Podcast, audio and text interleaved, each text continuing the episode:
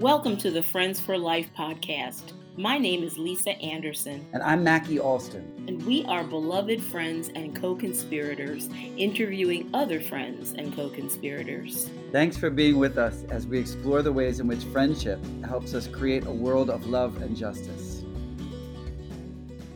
Hey everybody, I'm Lisa. I'm Mackie.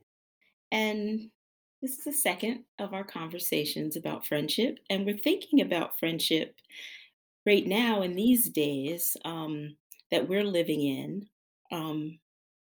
Friendship in the time of grief and loss, and also about what it means to lose and grieve friends, either because they die or because friendships enter a new season, a season of separation or ending. And on that note, it is our extreme delight to welcome one of our dearest, nearest, and dearest, the Reverend Jennifer Bailey, also known as Jen by all of us who know and love her well. Jen is an ordained AME minister. She is a public theologian. She's the founder and executive director of Faith Matters Network and co-founder of the People's Supper. She is also the author of To My Beloveds: Letters on Faith, Race, Loss, and Radical Hope. Hi there, Jen. Oh, I'm so glad to be with you. Thank you so much for having me, Mackie and Lisa.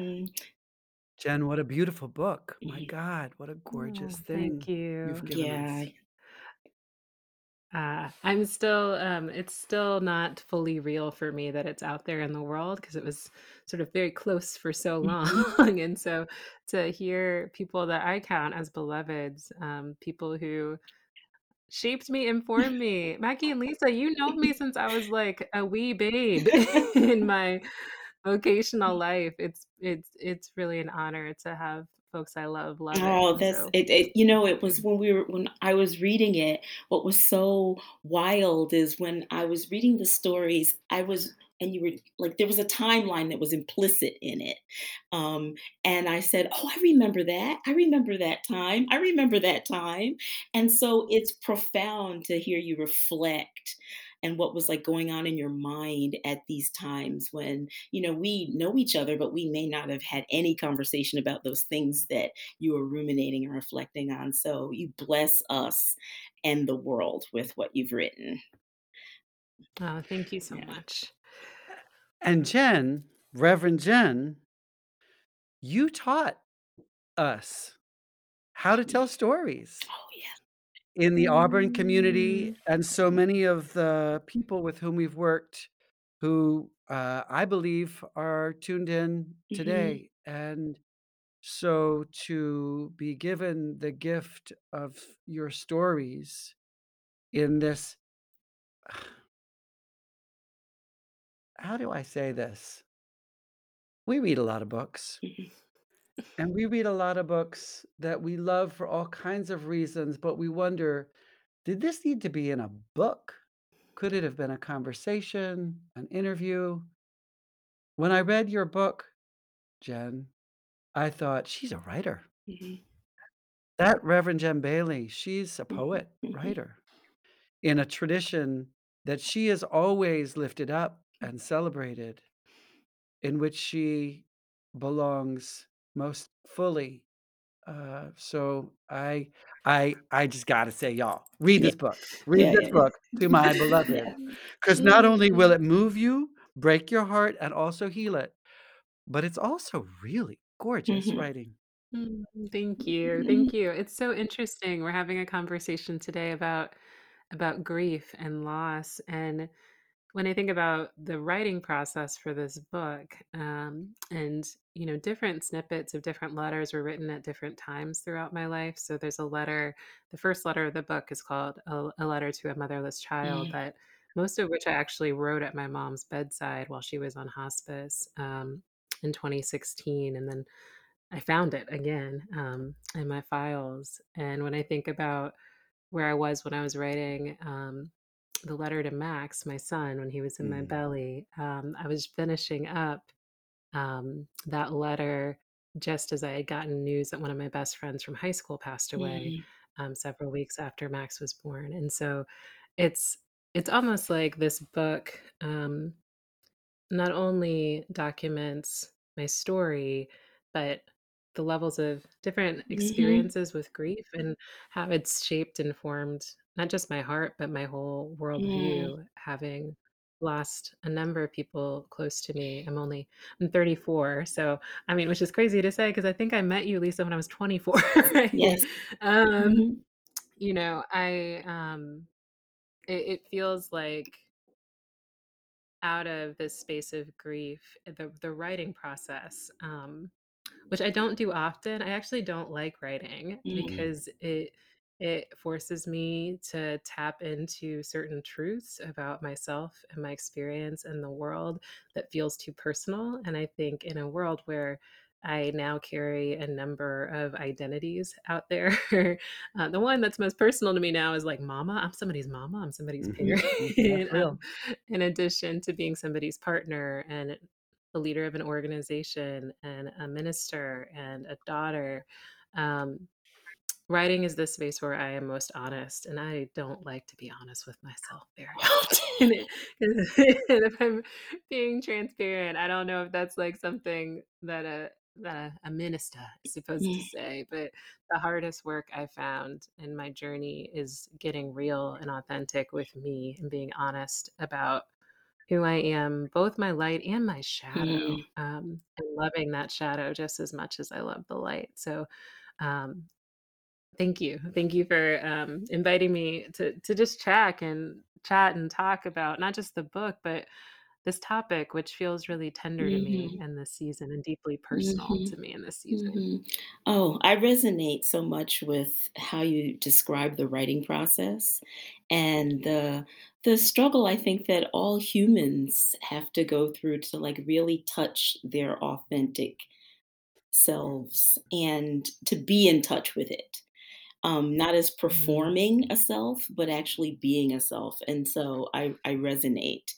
And it's funny, you know, we're gonna back up a little bit and ease into the conversation in the way that we like to by asking about delight as a way to start us into, you've already gotten us into the depths, but I don't think there's anything wrong with like going into delight as a way to go even deeper. So our question, what flavor delights you?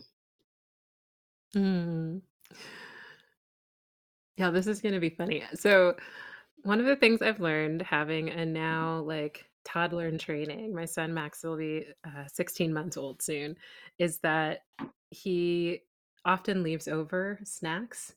I found that like one of my greatest joys is cleaning up his snacks. And so for everyone who has toddlers and small children, there's this thing called Go-Go's, which are little pouches of flavored applesauce, essentially, and pureed fruit. And so a flavor that has been delighting me lately is the Boulder Berry Go-Go.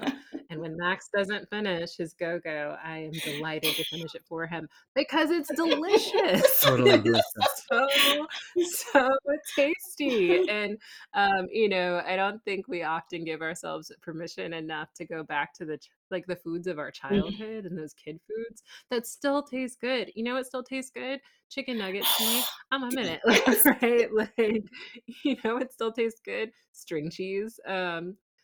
Goldfish crackers, right? Like all of the things that make up Max's snacks. I also feed him fruits and vegetables, I promise. But like, so the flavor that has been delighting me most lately has been Go-Go's. Also because whenever I'm hangry, I typically have some hidden snack on me in my purse or in the diaper bag for Max. And there's always at least one more. And so I know that there's always a Go-Go when I'm on the go. I love it. Mackie's a parent too. Is it a universal parent thing that at some point in your life you have a bag that has the go-to snack, the toy, the thing that keeps the kid quiet, the, you know, all those things? It feels like that's you got to. Otherwise you get hell to pay. And what's wild is my younger child who looks, we have that same poster that's right over your shoulder, and we all think that's Penelope, my younger daughter. And the poster is from the Women's March and the child in the Women's March. But anyway, she's 15 now. And there are times when she is so cantankerous, she looks in our cabinet and says that thing that I'm afraid I must have said when I was her age too, is there's nothing to eat in here. And do you know what we do? We go to the back of one cabinet that's hard to reach and pull out the Go-Go's and she'll eat them. Still, and so will we, because they are delicious. You know, when you were talking about writing and the vulnerability, the pain of telling the truth, the liability of telling the truth to the people you love or in one's community, I just am reminded, and Lisa, we've never really talked about this on this show, that in some ways, the soil of this show was a writing project that Lisa and our mutual friend, Caitlin Breedlove, and I embarked on when this framework of friendship, particularly queer friendship, as a space to think about what movements are born of, but also qualities that can heal our movement spaces, that can be found or at least reflected in relation to queer friendship. We started writing side by side with a bunch of prompts, and we would meet in coffee shops. We'd do a couple of retreats, but Caitlin's out in Southwest, but Lisa and I would meet in a coffee shop and we would write side by side, and we would beam Caitlin in by Zoom or something before COVID made Zoom the default. And it somehow did something in regard to the difficulty of living in the light of truth or writing truth, to write for a week and then to share it with beloveds and to get some real feedback, but also for it to be honored in that interim space before any decisions are made about whether to go public with it or not. And that just sort of makes me move from that theme of grief and loss to the value of friendship, the necessity of friendship, the importance of friendship, the possibilities in friendship during times of grief and loss. And of course, it's almost as if every letter in your book is its own reflection on the relationship between friendship and grief and loss, whether you're writing about the People's Supper, and how you and Lennon met as people who were both grieving mothers, you who describe your mother as friend, among other things, or the reflection on your friends who committed suicide. So many of the chapters, the chapter about your mother. And in a sense, you're also writing to us as friends, which is such a gift, Jen, because everybody wants to be your friend. and it's a gift. It really is. It really is a gift, your friendship. So I just wonder, given that landscape, and when I say landscape, then I immediately think of the landscapes that you so beautifully described, whether it's prairie or deep south or Nashville. But what does friendship look like to you today during times of grief and loss? What surfaces today? You know, you all caught me an interesting moment at the beginning of a new year, after a year 2021, where I find myself finally having a moment of pause to attend to what has been delayed grief in my life. So over the past year, I've seen the death of my grandmother, who was my last living grandparent, my mom's mom. So I've grieved her loss, and along with it, the grief that accompanies now both my grandmothers and my mama are gone, and learning how to mother without the mothers who are most deeply formative and shaping me has been its own loss that has been delayed. Grieving the loss of friendships that I thought were going to last for a long time, but for a number of reasons and circumstances are entering into a different phase. Just the the grief that I think accompanies this pandemic moment and learning how to parent in a pandemic moment and having so many beloveds who have found themselves wrestling deeply with their own mental health and well-being against the backdrop of pandemic.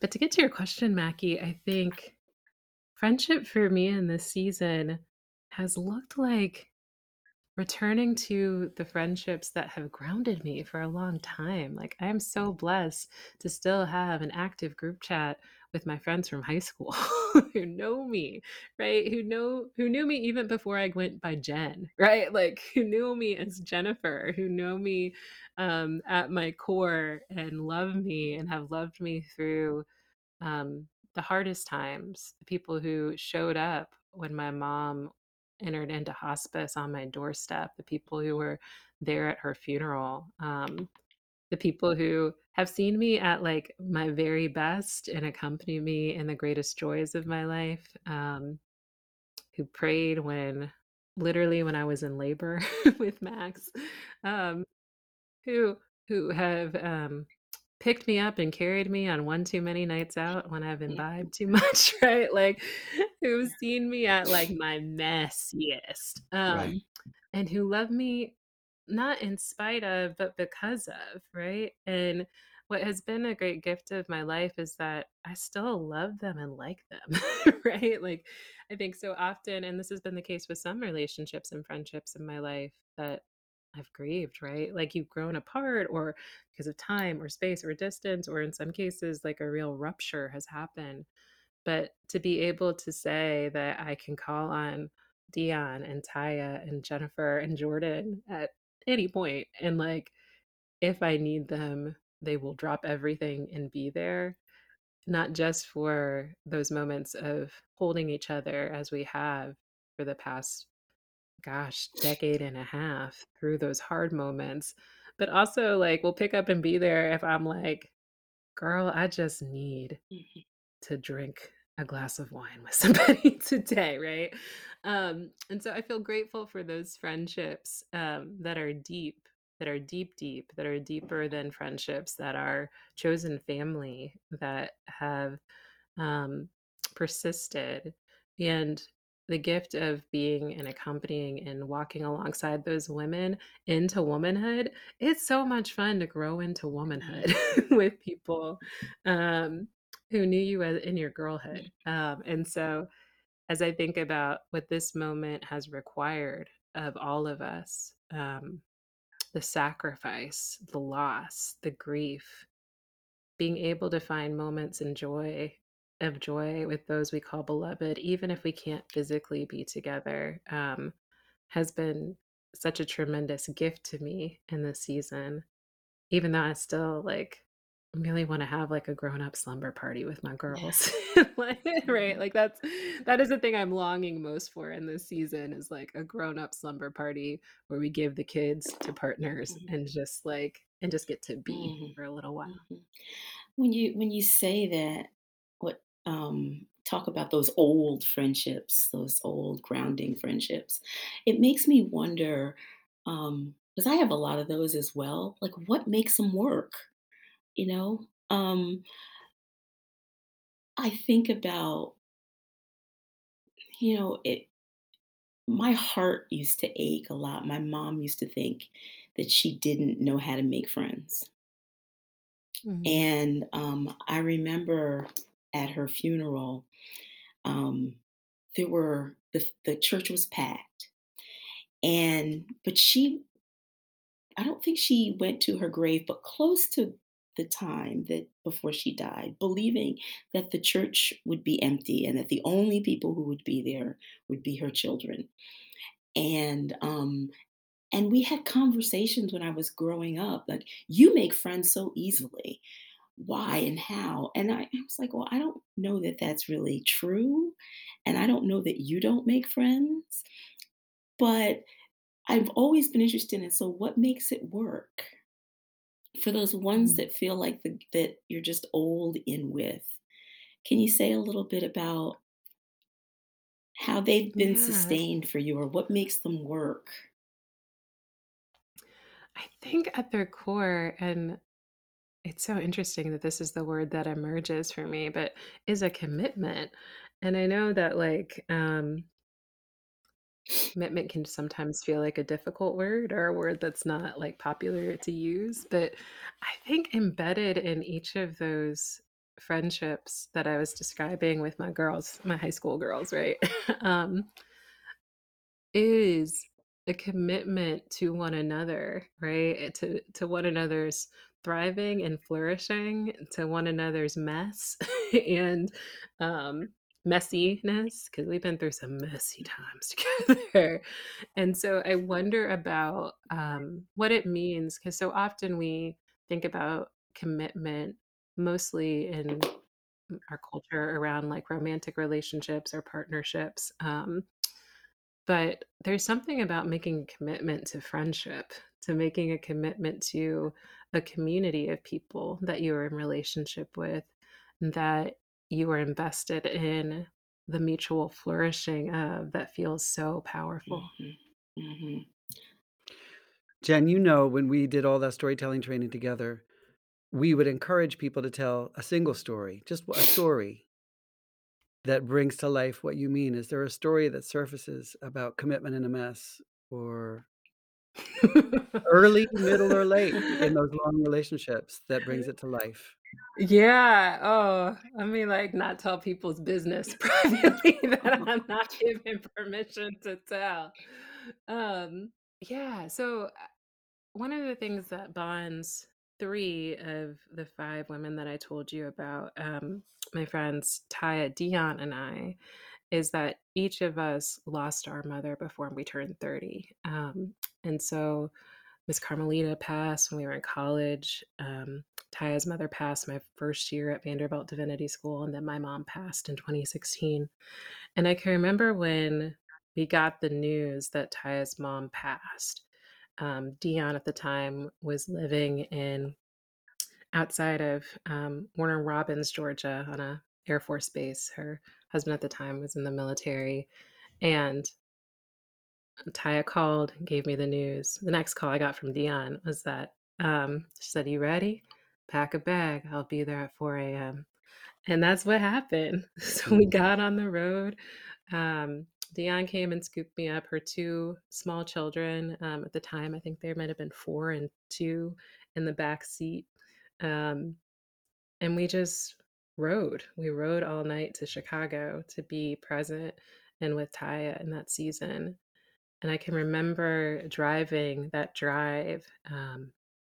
Folks don't know, I-65 going from Nashville, Tennessee to Chicago, towards Chicago, goes up the state of Indiana and through Kentucky. And it's not a beautiful drive. It is very much, it is the prairie lands of my childhood, of the Midwest. It is flat. It is a lot of corn and soybeans and not much else that rolls. And I remember we reached a point where there's a big windmill farm, and Dion's daughter, Jasmine, who was like maybe 3 or 4 at the time, looked out and pointed, and she said, "Look, Auntie Jen, a windmill, a windmill." And there was such awe in her voice.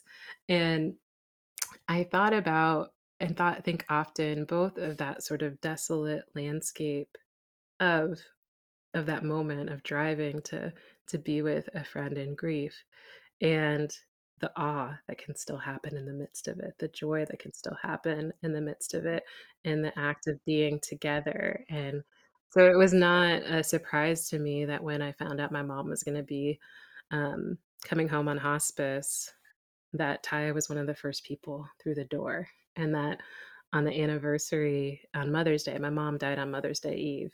Mm-hmm. That first year that I got a delivery of flowers I wasn't expecting, with Carmelita, mm-hmm. Christine, and Carol's favorite flowers, because all of our mom's names began with C.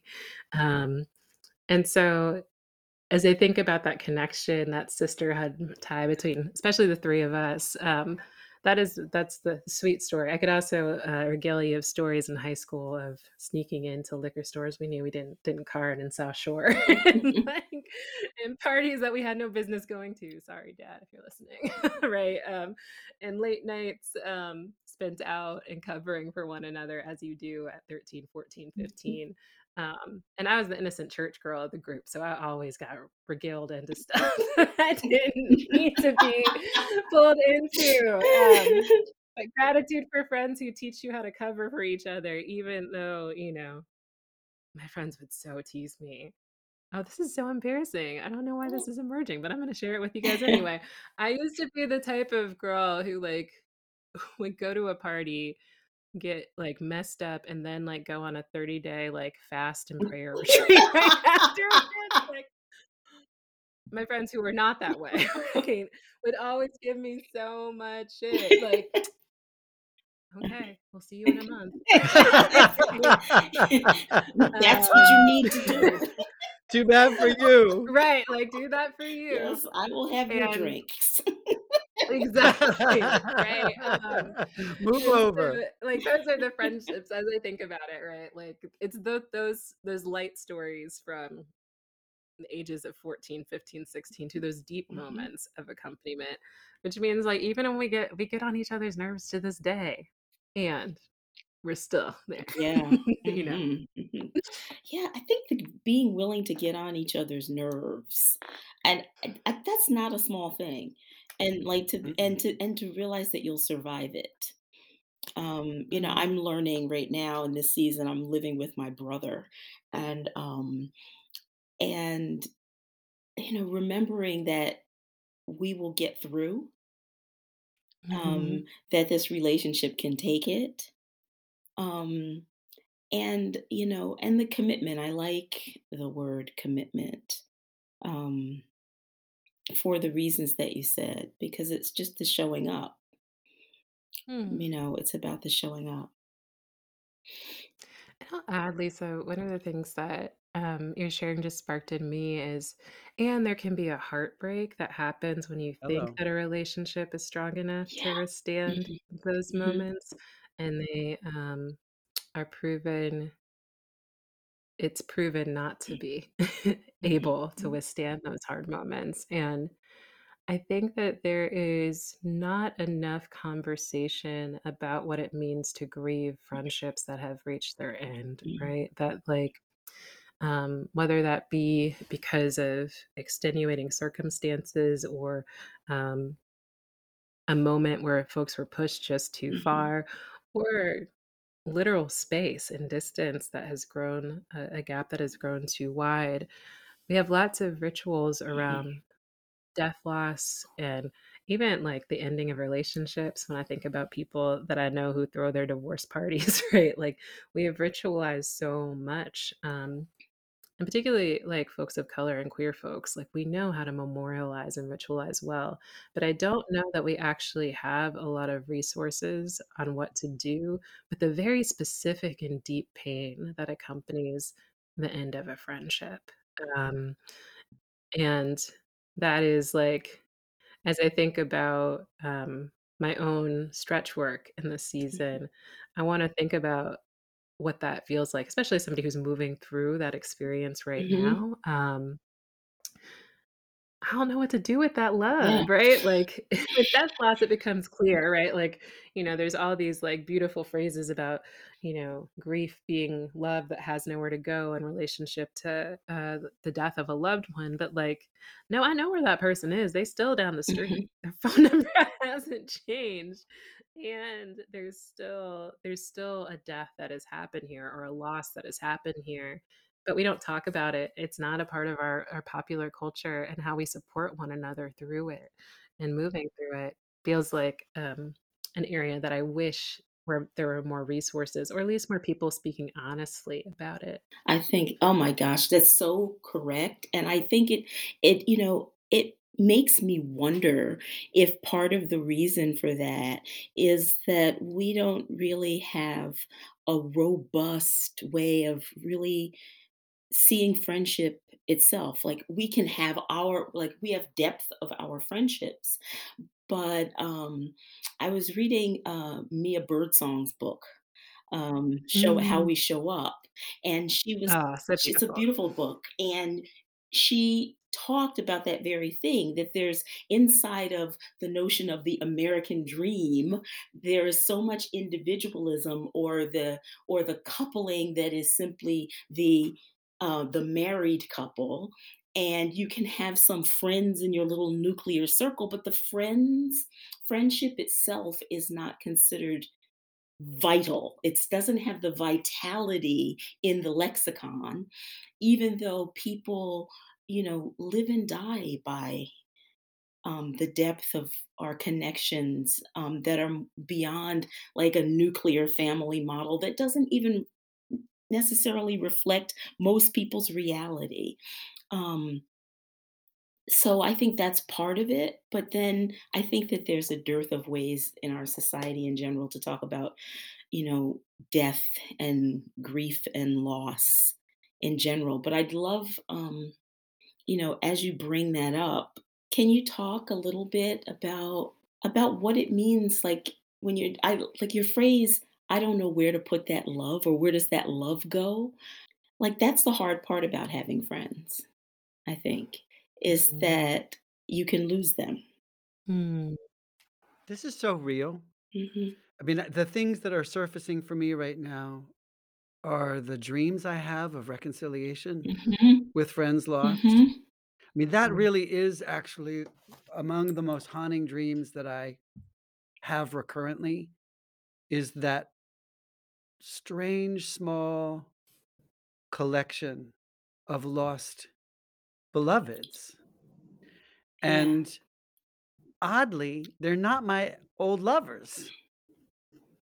They're my old ride or die friends. They're the ones I actually feel like, oh, wait, did I leave somebody behind? Mm. And then I'll remember upon waking what happened. And so, again, I'm in need, Reverend Bailey. Mm-hmm. And what we know, as you talk about imagination in your book, if you can't see it, you can't have it. Mm-hmm. And we are imaginative, creative, spiritual beings. And so I know that as we have this conversation, we're cooking stuff up. Mm-hmm. And it also is a healing conversation for me, because I think that one of the dangers of even having a podcast called Friends for Life is that there are times when it feels like we don't have any friends at all. Mm. I mean, there are times, in which loneliness is the best way to describe how we are. And that is part of life, and friendships are hard. Mm-hmm. It's not all, let's get drinks mm-hmm. and let's have slumber parties, while at the same time, those are nutrients in my diet. Yeah. And in COVID, all the harder. And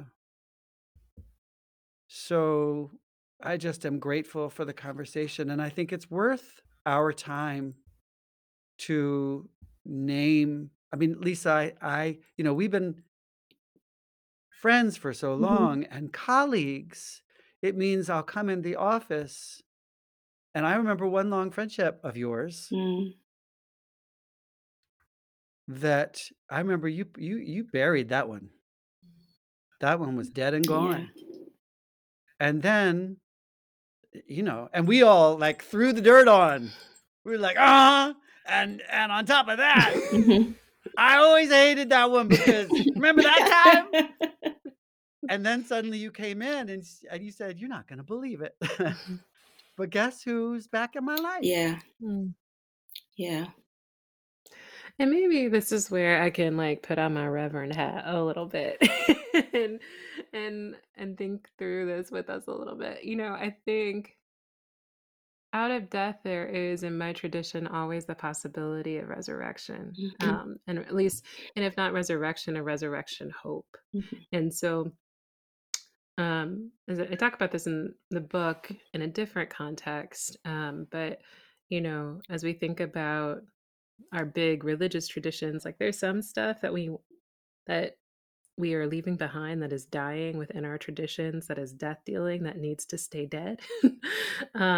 And there is some stuff that is nourishing, that has sustained us for a long time, that we can carry forward and compost and use to fertilize what comes next. Mm-hmm.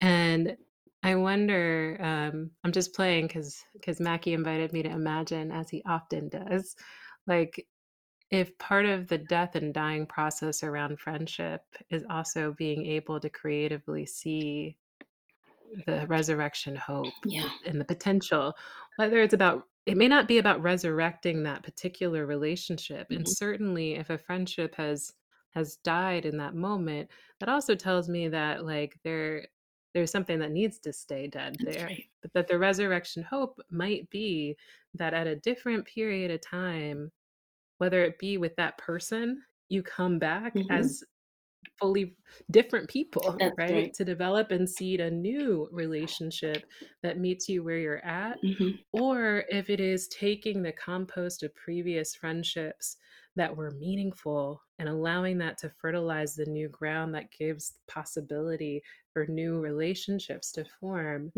that maybe, just maybe, that is one lesson out of the death of friendships that we can carry forward. That there is certainly, as I think about friendships of mine that have ended tragically over the past couple of years, there is still always a longing, and I think an ache for those friendships that never die. And I hope that ache doesn't ever go away, because it reminds me that I'm human. It reminds me that I have the capacity to love. It reminds me that I have the capacity, like, now, in some cases, several years later, to reflect back and be like, whew, I mean, I ain't ready to resurrect that particular relationship, but the me that showed up then, I praise Spirit that I'm a different me now, and that I've learned something in the process. And where it is necessary for us to build the courageous skill to try to make amends and offer those amends, I think we do it when we're ready. And where it is necessary for us to continue to have healthy boundaries, we love ourselves enough to have them. But I think maybe that is what I'm feeling inspired by in this conversation, is thinking about, not just in the book, I talk about composting religion, but what does it look like to compost friendships, right? Friendships that are gone, friendships that have passed, to fertilize that which is emerging within us, to fertilize our growth, the growth of our communities, to fertilize even those relationships that maintain, that can be strengthened in the lessons that we learned about how to treat each other better, right? How does that then show up in other friendships and relationships that emerge? It's where my imagination is taking me now. And that's not to say that that's not hard work and difficult work, and that sometimes, that loneliness is ever present. I heard a poet say once that loneliness is practice for death. And I think that's right. I think that's right. And in those dark, quiet moments when I'm familiarizing myself with death and feeling lonely, it's then that I realize that I have access to call on. For me, it's Spirit, it's God, it's ancestors, right?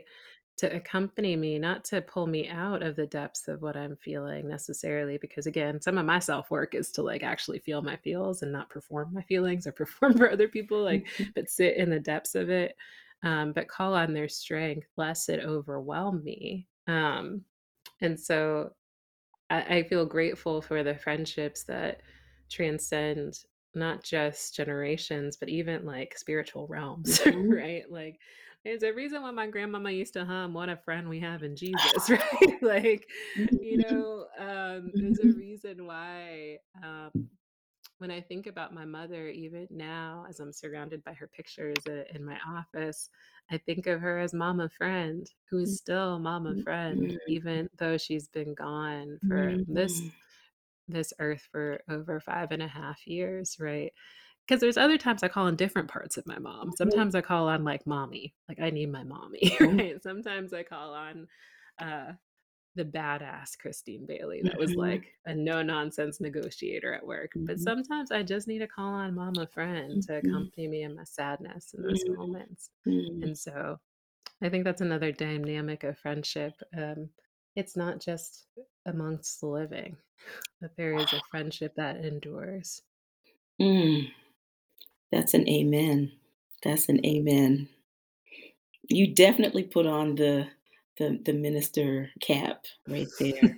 and it was a word for me because, and Mackie, you're recalling when I had that friend breakup that was 2 years and we did reconcile.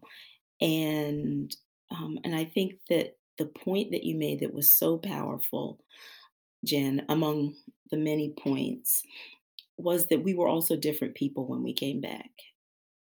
That something actually something had to die in the relationship and neither of us realized it until we came back and we realized, oh, okay, I needed some things that I wasn't getting, and I was a person that I didn't want to be. And so the death was necessary in order for there to be life.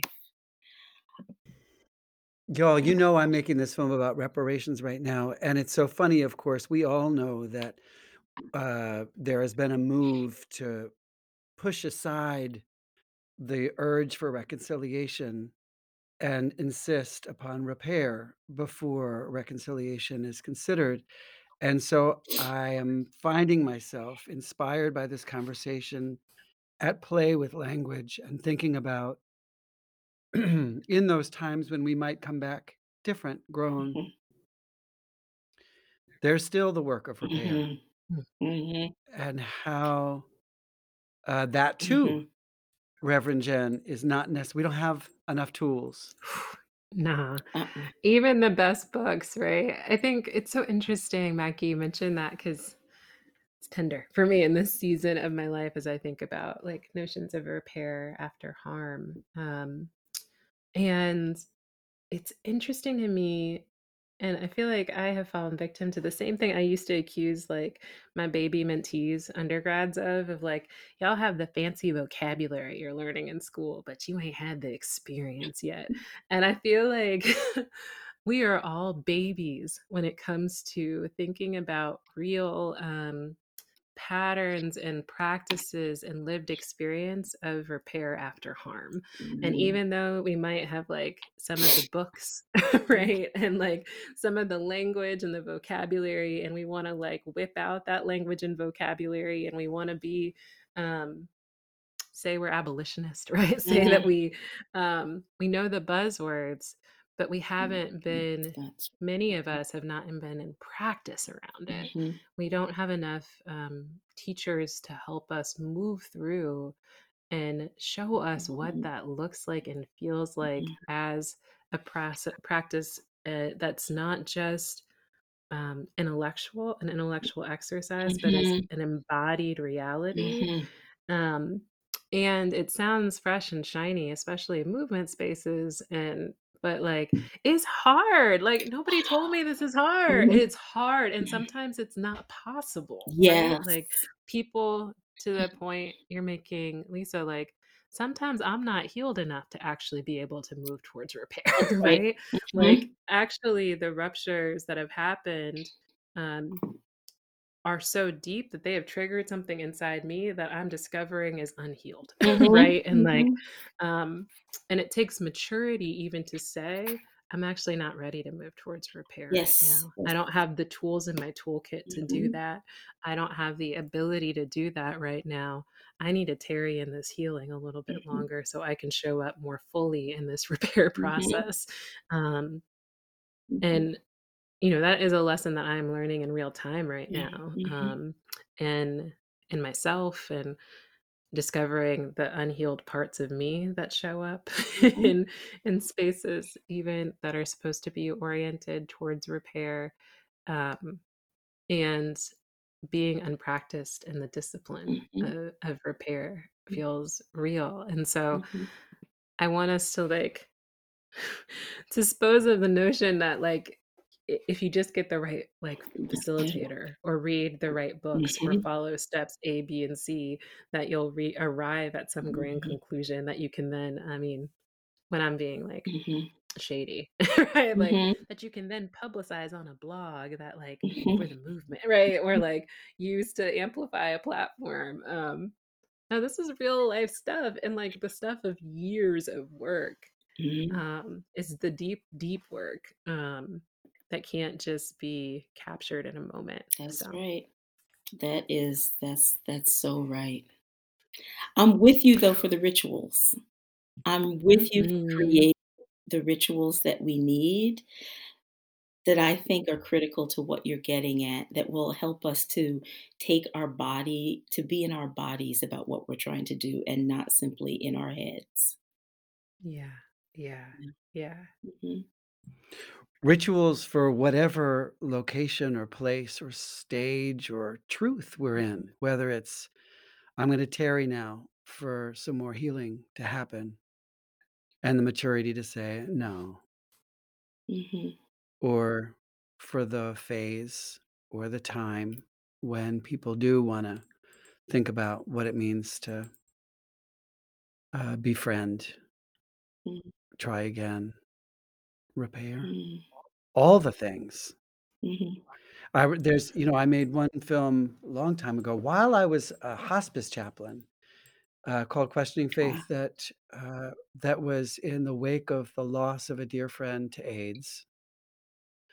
And in the middle of it, I talked to his lover, and just in the middle of a conversation, I said, you know, Andrew, why didn't you invite me to Alan's funeral? Mm. Andrew turned to me and he looked at me and locked eyes. And it was that look where you're like, all right, you asked the question, which means you're asking for the answer. And he said, well, Mackie, if you weren't there for him in life, how come you think it's okay to be there for him in death? Mm. And in the last 6 months or so, I wasn't there. And in that journey, it was composting. It was composting that led to the healing. There were all kinds of different ways in which healing was at work, but the learning of the lesson of the power of presence mm-hmm. in times of grief and suffering, mm-hmm. in a royal fuck up mm-hmm. that I'll regret for the rest of my life. I mean, let's get real. Mm-hmm. Led to being present in a different kind of way after for beloveds now and beloveds then in ways that literally changed my life, right? Like taught me what mm-hmm. love lived looks like. Wow. So our last question that we like to say bye-bye with is not only a way of, again, leaning into dimensions of life that give us relief and joy, healing, or some kind of pleasure, but also offer some suggestions for people who are tuning in for things that might help in good times, in bad times, in these times. And that last song is, Jen, what song is getting you through right now? It is a hymn by none other than the psalmist Stevie Wonder, as from the album Songs in the Key of Life, which was my mom's favorite album, which is an album that I played for her a lot when she was on hospice, but was also the album I played during what's called the golden hour. So Max's first hour of life in this world. I played that album. And so whenever I feel myself despairing and wanting to connect to sort of the interdimensional notions of friendship and intergenerational friendships, even within my family line, I put on Stevie Wonder's "As" and remember that I'll be loving you always. And that that has kept me, that has held me so deeply over the past several years, and continue to play it on repeat in those dark moments. Oh, that's one of the greats. That is one of the greats, man. Oh, Jen, are we going to add ours this week, Mackie? Yeah, Lisa, what's getting you through? Okay, Jen, when I was reading your book, the first chapter about your mom, of course, it put me in mind of my mom. Mm. And it reminded me of the ringtone that I used to have for when she called. It was Etta James, At Last. Mm. And I've played it 4 or 5 times since I was reading, because I read some chapter before, and then I reread right before our conversation a couple days ago, and I've been playing At Last. It used to make me cry to listen to that song. And now it brings a warm memory to my heart. You know, it's like, I can't Etta James on it. It's too scary. But just when it's At Last, my love has come along. Right. And every time my phone rang and that came, that's my mama. That's my mama. Mm. Wow. Mm-hmm. So thank you for that chapter. Thank you for reminding me of that song. And my song, you know, I was thinking about this day and which song it is, and I looked at my current getting me through playlist, and the song that just jumped out was a song called "This Joy" by the Resistance Revival Choir or chorus. And I thought about Lives of Commitment. I thought when you were honored at Lives of Commitment, Jen Bailey, remember that? I do. But hold on.